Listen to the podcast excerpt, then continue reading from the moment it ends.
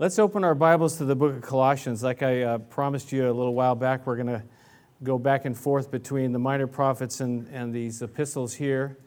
And uh, we're going to start Colossians today. And uh, I've never studied through the book of Colossians before, so it's kind of exciting to do something new. And uh,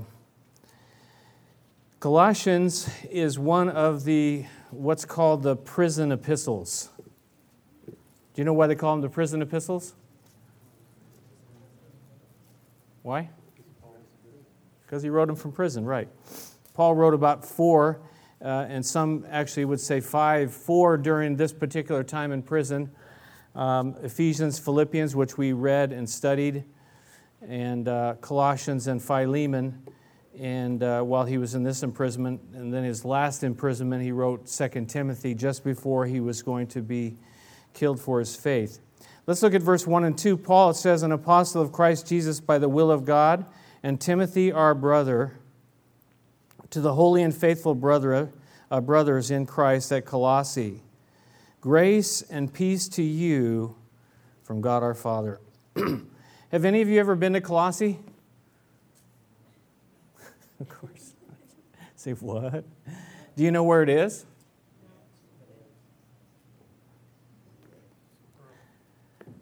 It's, uh, it's actually in uh, modern day Turkey, uh, where the location was, but really they, it's very difficult to find.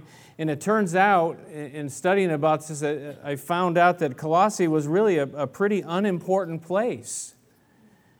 And Paul, the apostle, had never been there.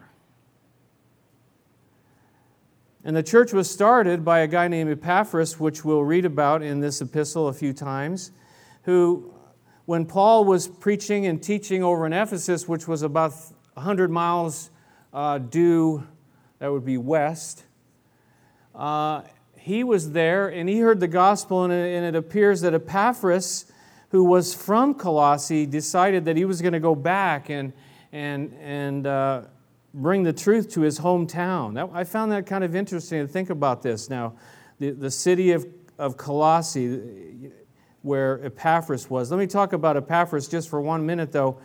He, he as we'll see, Paul calls him later, uh, you know, he calls him a faithful minister and a, and a, a dear fellow servant. But he had this call. He, he heard the gospel and he knew that there was something about it that he had to take back to his hometown. Perhaps he felt God's call in his life that he had to go back there and bring the truth that he had heard from Paul, and his life was changed and turned around, and he had to go back to his hometown. It made me think about the in the Gospels where the man who who had been demon possessed in Mark chapter 5, it says, as Jesus was getting into the boat, you remember Jesus delivered this man.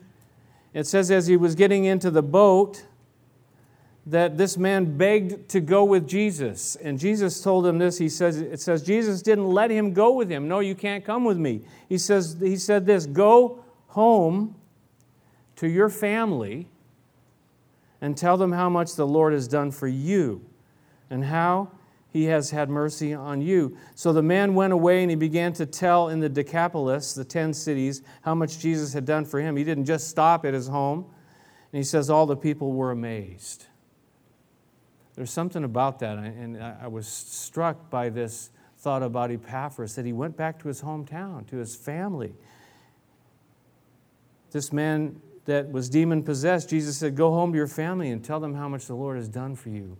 You and I have some pretty, pretty serious mission fields, don't we? In our families. But, but often we're just kind of afraid, we're kind of fearful, we're uh, you know, we think that we don't have anything to say. But Jesus said to this man, I mean, this man did not, had not gone to Bible college, right?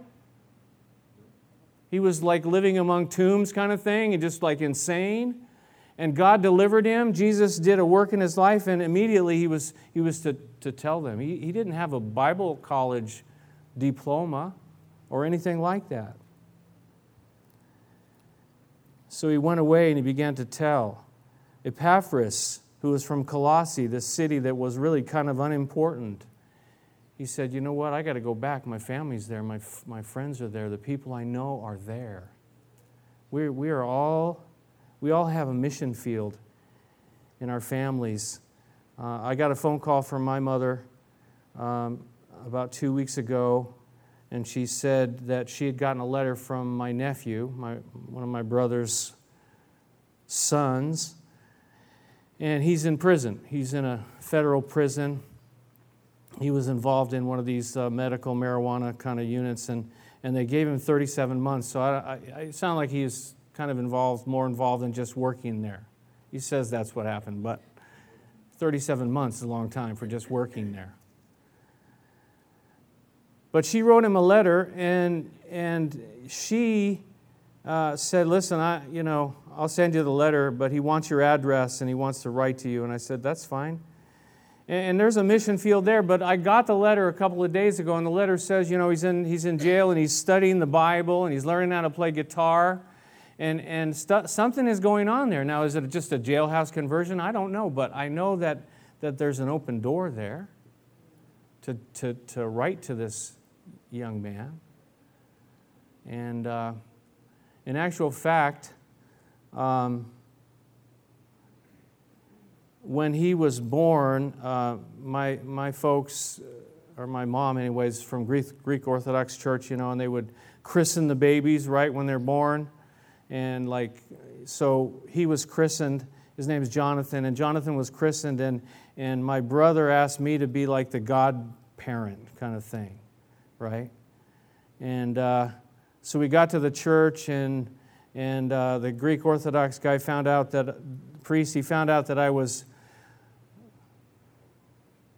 not greek orthodox didn't matter if i was a christian or what, i was you know teaching the bible or whatever and so he said, Oh, no, we can't do this. No, we can't do this. And, and then my mom went in the, some back room with him. And then a few minutes later, they came out and everything was fine. So uh, I, think, I think she gave him a talking to or something. I don't know. She can be kind of persuasive. And. Uh, So, so what I'm, the point of it is that, that in your family, you know, I'm, I'm supposed to be this, this young man's godparent. Well, I've been, you know, over here on the, the East Coast for all these years, but maybe now this, this thing is going to happen that, that should have been happening and, and maybe that I was neglectful in. The city of Colossae, getting back to that, the city of Colossae, someone said, David Guzik said that it was probably the smallest and the least important city that Paul ever wrote to. He says it might surprise us that Paul would turn his attention to the Christians in Colossae at a time when he had so many other concerns, yet he apparently thought the situation was important enough for his attention. It, this was a tiny little place, unimportant. Hardly any, anybody would know about it today. You can't even find it. As a matter of fact, another uh, man writes this. He says that this city, Colossae, perished by an earthquake a short time after the date of this epistle. It's mentioned by a few different people. And this is in the 60s or so AD. So it got destroyed by an earthquake. It didn't even exist anymore. But yet, Paul the Apostle felt like he, he needed to take time out and write a letter. And, and this is an incredible letter, as if you read it and you study it. He takes the time to write this letter to them. Why? Why did he feel that it was so important? And, and this is the answer is, is because of the truth. And Paul believed he needed to contend for the truth. You see, error was creeping into that church there in this fellowship back in Colossae. He'd never been there, he, but he knew about it. And error was creeping in there, and, and, and to Paul, that was, that was really important. Truth, the truth of God's Word, the truth of who Jesus Christ is, was, was absolutely important. One more thought about, about this being unimportant, though, is that, you know, sometimes you and I, we think we're, we're just unimportant. We think we really don't matter much in the, in the big scheme of things. But the fact of the matter is, and maybe our fellowship, well, our, our little fellowship isn't all that important, but the fact of the matter is, God cares about each one of us incredibly. He cares about our fellowship incredibly, and He cares about the truth. He cares about the truth. And so we now have a record of this letter that Paul wrote to this unimportant place because of the truth, the importance of the truth. what was going on there in this area. And again, this is kind of background for us to have a kind of picture, kind of a, a grip. So when we hear the word Colossians, we're kind of kind of know it's that little city, it's that little town, that unimportant place that Paul the apostle wrote this incredible letter to because there was error there. There was there was stuff kind of coming into the church. There was there was quite a few different errors actually.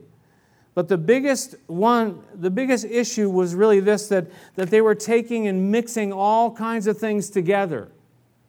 Not just Christianity, but they were taking all kinds of other stuff and mixing it all together and coming up with this weird mixture. They'd add a little ceremony. You know, if you got to follow the ceremonies, they add a little bit of angel worship, a little philosophy, a little human wisdom, a little secret knowledge and you kind of make up your own religion. Does that sound a little familiar? You just kind of throw it all in together and mix it up and, and you know, whatever kind of you know, thing you want to come up with. The, the technical term is syncretism, and the definition of that is the combination of different forms of belief or practice. When you kind of co- combine all these different things and, and, and, and a little bit of this and a little bit of that. There are, are places around the world you can go, and that's kind of like the, the, the thing that is so obvious, where they'll mix voodoo and, and a form of Catholicism, or, or Santeria is a, a, a, an example where they mix different pagan systems with uh, Catholicism and they come up with these really weird mixtures. say, well, we would never do that. Oh, wouldn't we? I wonder today. It's, a, it's raging. We, you know, we're, we, we're kind of like, we, we study the Bible and we, we try to stay right in the Word and on the, on the truth of what the Word says. But, but all around us, there are churches that are bringing in all kinds of strange and, and crazy things. Churches setting up little places with candles and pictures and, and maybe incense, or you know, adding a little bit of you know, uh, Eastern thought and Eastern practices, and maybe a little yoga down in the, in the basement, uh, and maybe a little bit of of this kind of philosophy over here, maybe a little bit of the world. It's okay. We, we mix up, you know, I'm going to make my own brand of Christianity, and, and it's okay if I do this and this and this and mix it with this and this, and, and I've come up with this own thing that, that it really kind of works for me. Oh, whatever works for me, add a little astrology I'm not going to ask you to raise your hands, but how many of you are like checking the newspaper or, or your online astrology guide, a Scorpio, um, and tells me what I'm going to do today or what it's going to happen today? I don't mean to offend any of you if that's the case. Maybe throw in a little bit of evolution, maybe a little palm reading. Whatever you want to add to make you feel good you know, whatever works, it, you know, this is what Paul was seeing then. This is what's happening today. There's nothing new under the sun. Today is no different than yesterday, than Paul's day. That's why the Word of God is so powerful today because it, it, the truth is, is there for us today. How did Paul fight these falsehoods? Well, really, the number one thing about it is that he just exalted Christ and he taught the supremacy of Jesus. And that's really what the theme, the major theme of Colossians is, is that Jesus is supreme. He is the one. Not Jesus plus. How many of these cults add, you know, well, I believe in Jesus, but then I also add, I believe in the Bible, but I got also this other little book that you got to read and study and, and learn and, and maybe all this you got to add all this this other thing too and this this little practice here and, and add all these things into it. No it's a it's the simple faith in jesus christ as the savior of the world that he did it for us. David guzik again he said whatever the problem was precisely paul dwelt on the solution a better understanding of jesus he said, knowing the real Jesus helps us to stay away from the counterfeit, no matter how it comes packaged. No matter how it comes packaged, the real Jesus, focus on Him, who He is. So, Paul would teach the Word of God, the truth of the Word of God, and, And the Bible is so clear, there's, there's many verses about not adding to the truth that's found there. He teaches here the truth and the nature of Jesus, that, that Jesus is the Savior, that He is the Christ, the Messiah, the answer. That's what that word means. The one that fulfills, the only fulfillment, that He is the only way, the only one we need. The Bible says that over and over and over again. The world tells us, you know, there are many ways. You know, Jesus is cool, but I also got this. And we kind of like get it all together and it's cool. And Jesus said, no, that's not cool. He says, there's one way. It's me, it's Jesus. He said he was the way, the truth, and the life. And no one comes to the Father except through him. He said that it says in Acts chapter 4, verse 12, that salvation is found in no one else, for there is no other name under heaven given to men by which we must be saved. There's no other name, no other way, no other avenue, no other mixture.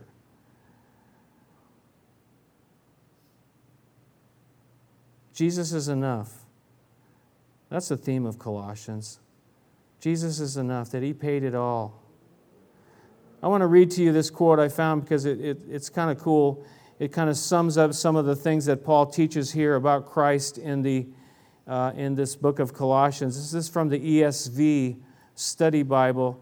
And it says this He says, Christ, the object of the believer's faith, the image of the invisible God, the creator of all, the head of the church, the firstborn from among the dead, the unifier and reconciler of all things, the Savior through his sufferings on the cross, the treasury of all wisdom and knowledge, the triumphant victor over sin and Satan, the exalted Lord of life and glory, and the true pattern for the life of Christian faith.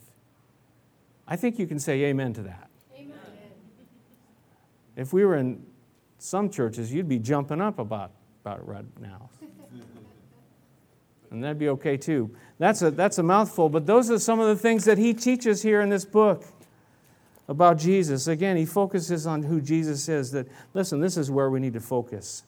Let's go ahead and start reading again back in verse 1 there. He says, Paul, an apostle of Christ Jesus by the will of God Paul was an apostle. He was sent by God. He was, he was called by God. And, and he's, he says he's an apostle of Christ Jesus. He uses the word Christ 26 times in these four chapters. And notice he says he was an apostle by the will of God. He didn't choose it for himself, God chose him. And God had a plan for his life. God had a purpose and, and a ministry and a service that he had for the apostle Paul. And I, and I truly believe that he has that for each one of us, that he has some measure, some uh, way that He would like us to simply do something. I can't tell you what that is. I, I can probably tell you that you're not called to be an apostle. That's about as far as I can go. But I can, I can, I can tell you that God's called, put a call in your life if you belong to Him. And what is it? And at the end of your life, are you going to be able to say, Listen, I was faithful and I did I was a good and faithful servant. I did what you wanted me to do. Or, or you said, Well, you know, I knew that you, you had some ideas for me, but, you know, I was kind of busy. I was kind of busy, you know, working on this thing or that thing, building up this account or that account, or trying to get this together or that together. Paul, he said he was an, an apostle by the will of God. He was a, a servant, he says in other places, by the will of God. And he writes to these holy and faithful brothers in Christ at this unimportant place called Colossae. And he says, God, he says, Grace and peace to you from God our Father. Grace and peace to you from God our Father. That little phrase right there is enough for, to get you through the night.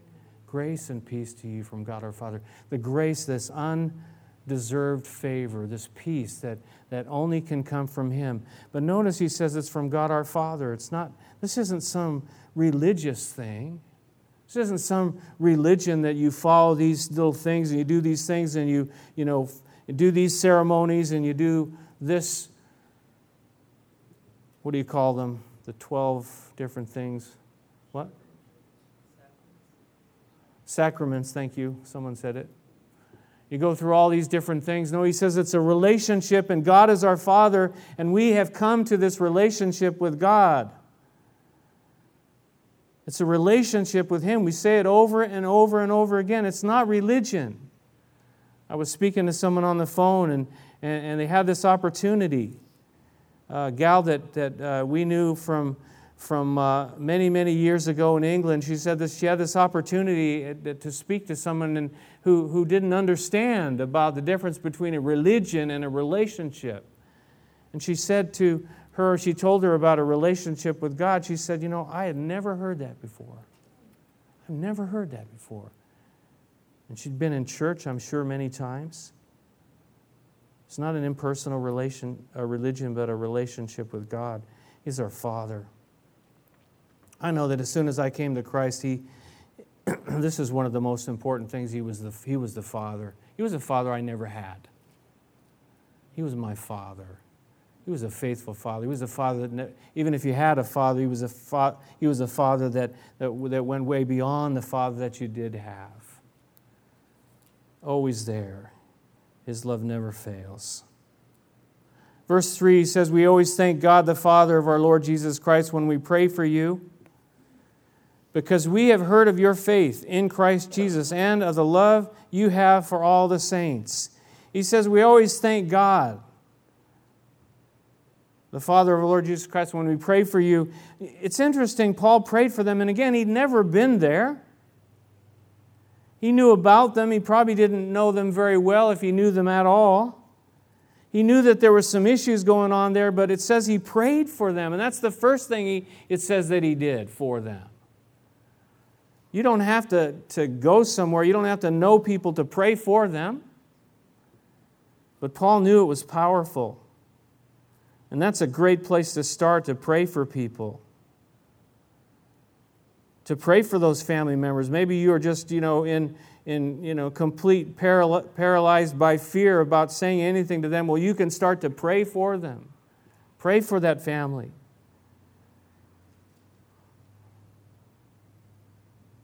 You know the problems they have. Paul knew these people were having problems. You know the problems that your family members are having. You know better than anybody else. But notice it says there that we had heard. We have heard of your faith in Christ Jesus and of the love you have for all the saints. There was a reputation that they had. Reputation is kind of important, don't you think? What kind of reputation do I have? What kind of reputation do you have? Paul had heard, and the word gets around about you and I, and and the reputation that he was getting, the, the, the word he was getting about them was that they were people of faith and they were people of love. They were people of faith and they were people of love. I wonder, do people know that about us? That we have faith in Christ Jesus? That, you know, I don't know where we got this idea that it's cool to be a secret believer, to be a secret agent Christian that's not biblical. That nobody even knows that you're a Christian? Well, something is, is I don't mean we go around slamming it into people's faces, right? But, but is there something coming out of our lives? Is there something different about us? Or is it like nobody has a clue? They had a reputation. They, they, Paul had heard 100 miles away or uh, wherever he was at the time he was writing this. Actually, he was in Rome writing this. I don't know how far away that would be. From Rome to Colossae, which you don't know where that is, so you can't figure this out anyway. So, far away, right? But he had heard. What if they heard in the other room about you? What have they heard in the other office about you and me? Oh, that guy, he's rich. He's like a harsh. He's like, he's not very nice. He, he's worrying all the time. I know he's a pastor, but he's like really.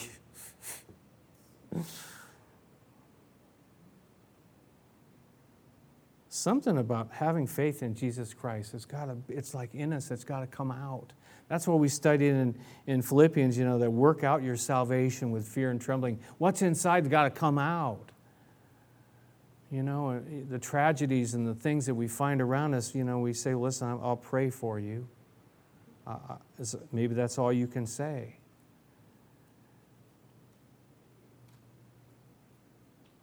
There was a gal here and probably just because this is a church, but you know, they have to test different things here every year in the water, pipes and all that.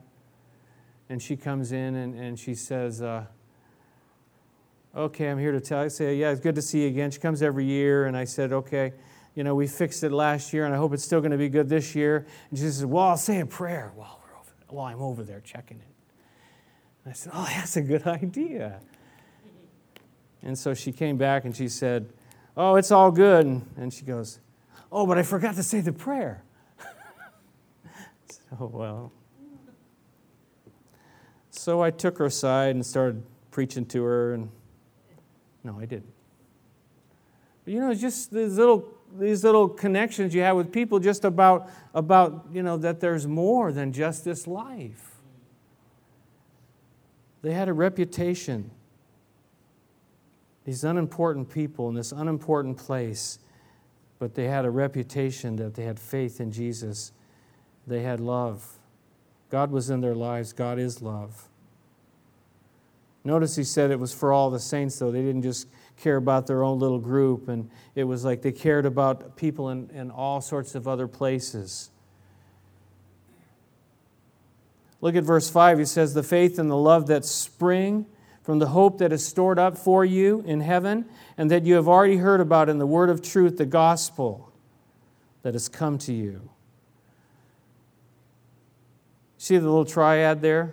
The trinity of the faith, love, and hope. That's a thing that gets repeated in the Bible often. Faith, hope, and love. 1 Corinthians 13. Faith, hope, and love. The greatest of these is love. Faith, love, and hope. He says, because we have this hope, this faith, this trust, this love comes springing up out of it because of what God has done for us, because what God is preparing for us, because what He's secured for us, that's kept safe in heaven for us. Notice, though, he begins to talk about the gospel, and, and uh, let's read uh, verses 6 through 8. The last verses we'll look at today. He says, That has come to you, the gospel, and all over the world this gospel is bearing fruit and growing just as, just as it has been doing among you since the day you heard it and understood God's grace in all its truth. You learned it from Epaphras, our dear fellow servant, who is a faithful minister of Christ on our behalf, and who also told us of your love in the Spirit. A few things I want to finish with. We're going to have a time of prayer and we're going to have a time of communion. And, uh, but uh, uh, one commentator, Barclay, pointed out some pretty cool stuff about this gospel here. And again, we're talking about the truth, and Paul wants, to, wants them to know the truth and to be focused on the truth, the truth of Jesus. But this word gospel means what? Good news, of course, we know that. But look at some of the stuff he brings out here in, in this uh, short section about the gospel. Number one, in the last part of verse 5, what does he say about it? He says it's the word of truth. The word of truth. And again, it's, it's so very important that, that we stick to the truth, the whole truth, and nothing but the truth. We say that, you know, in, in what, a courtroom. But it, it, it should be true in the Bible, in the church as well. We, we're just going to stick to the truth, the whole truth, and nothing but the truth this gospel, the truth of the good news of Jesus Christ, the Savior, it's come to the world. Second thing there found in verse 6, the first part is that this gospel is going out. He says, The gospel that has come to you. The gospel went to them. We can't always expect that, you know, God's going to bring the people to us. God's going to bring, you know, people who need to, need to hear the gospel to us, but, but there are people out there that, that, that we normally go to. And then there are times when we put together missions trips and, and, and different outreaches where we want to go out and be and bring the word of truth. Notice the, the third thing he says there it's all over the world, this gospel. All over the world. How many of you have never left Rhode Island? How many of you have never left New England? Man, you guys are really amazing. How many of you have never left the country? A few of you. This gospel is for all the world. not just for us here in North Kingstown or Rhode Island or New England, but, but it spreads, it goes out. And since the, since the early days, these first days of the church back in 60 AD or so, uh, when this letter was written, here we are, 2012, so many, you know, thousands, almost 2,000 years later, still studying the word of truth, the gospel of Jesus Christ. So many have come thinking they were going to stop it. We're just going to stamp it out. We're going to do away with the gospel. We're going to get rid of that Jesus figure. And all they have done is made it go further. Look at verse 6, the third part there. It says this gospel is bearing fruit and growing. It's bearing fruit and growing. And, and, and that's what the gospel does this, this word of truth, the gospel, this, this truth about Jesus Christ, that it's growing and it's bearing fruit. And, and the number of Christians in the world is growing. Now, just because we don't see it growing necessarily here in, in Rhode Island, it's not necessarily, we don't see this revival. In many parts of the world, we had, you know, John Beers here talking about the fact that in India, it, you know, the, the, the population of Christians is exploding. Many of it through the, the, those Bridge of Hope children's centers that he talked to us about. You remember that? And, and, and in places like China, where it's almost uh, one out of every 10 people are Christians now in China. This communist country where they were going to stamp out the gospel. They thought they were going to stop it. It's growing incredibly. I heard a guy talking uh, uh, last week at the camp of worship, and he was talking about all the different places where the, the gospel is just growing and spreading. You and I are a part of that. How about the last part in verse 6 there? He says it's a. He says it's since you heard it, since the day you heard it and understood God's grace in all its truth. God's grace in all its truth. It's a gospel of grace. It's a gospel of truth.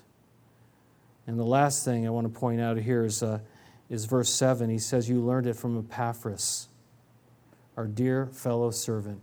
In other words, it went from one person to another person. You learned it from Epaphras. Where did I learn about Jesus? I didn't see like a, the plane riding in the sky. Someone told me. A friend of mine, a family friend. You know, he um, had been having serious issues in his marriage, and, and Jesus he, he, someone told him, and his life was turned around, and, and he, uh, you know, he was like a big brother kind of figure in my life, and he, and he came and he said, you know what, I, I and he was very gentle about it. He says, there's a place, I, you know, maybe you want to go with me as a church. They do a lot of music. I know you like music. He says, uh, they talk about Jesus there. I don't remember much else about what he said. It's a long time ago, but but he, he was just available. He just, you know, one person to another person. The gospel, the truth about Jesus Christ and who he is. No need to mix another whole load of junk in. Let's go ahead and uh, turn to 2 Corinthians chapter 11, read some verses there before we uh, take some time to pray. 2 Corinthians chapter 11. Didn't only happen in Colossae, but in other places as well. Chapter 11, verse 2.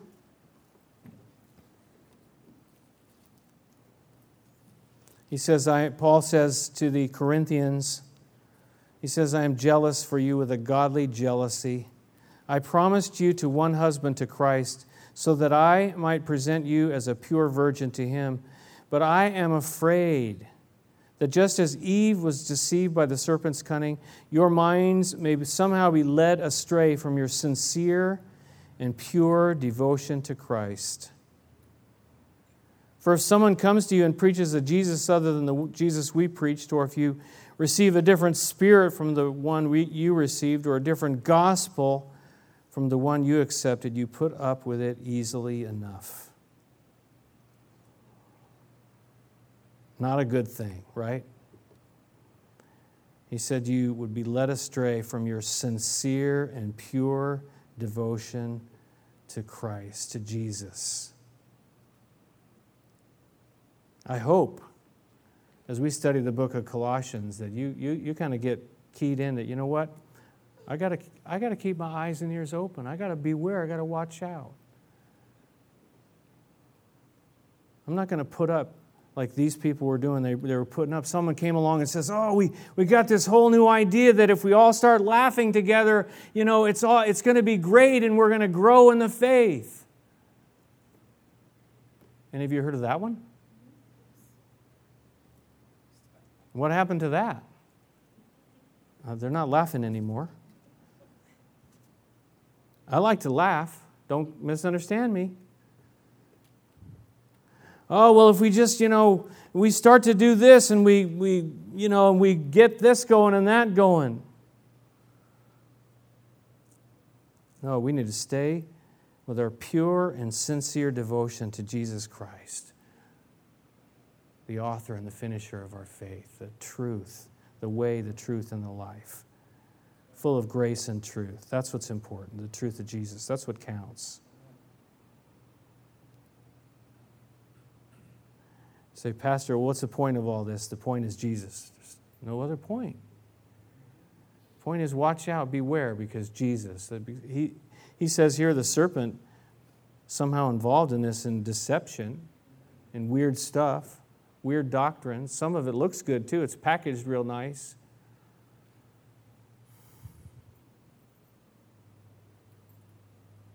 Jesus said, Come to me, all you that labor, that you're weary and heavy laden, come to me and I'll give you rest. That's all I can say. Come to Jesus. That's what we need to do. Keep our hearts pure and sincere before Him and that devotion to Him.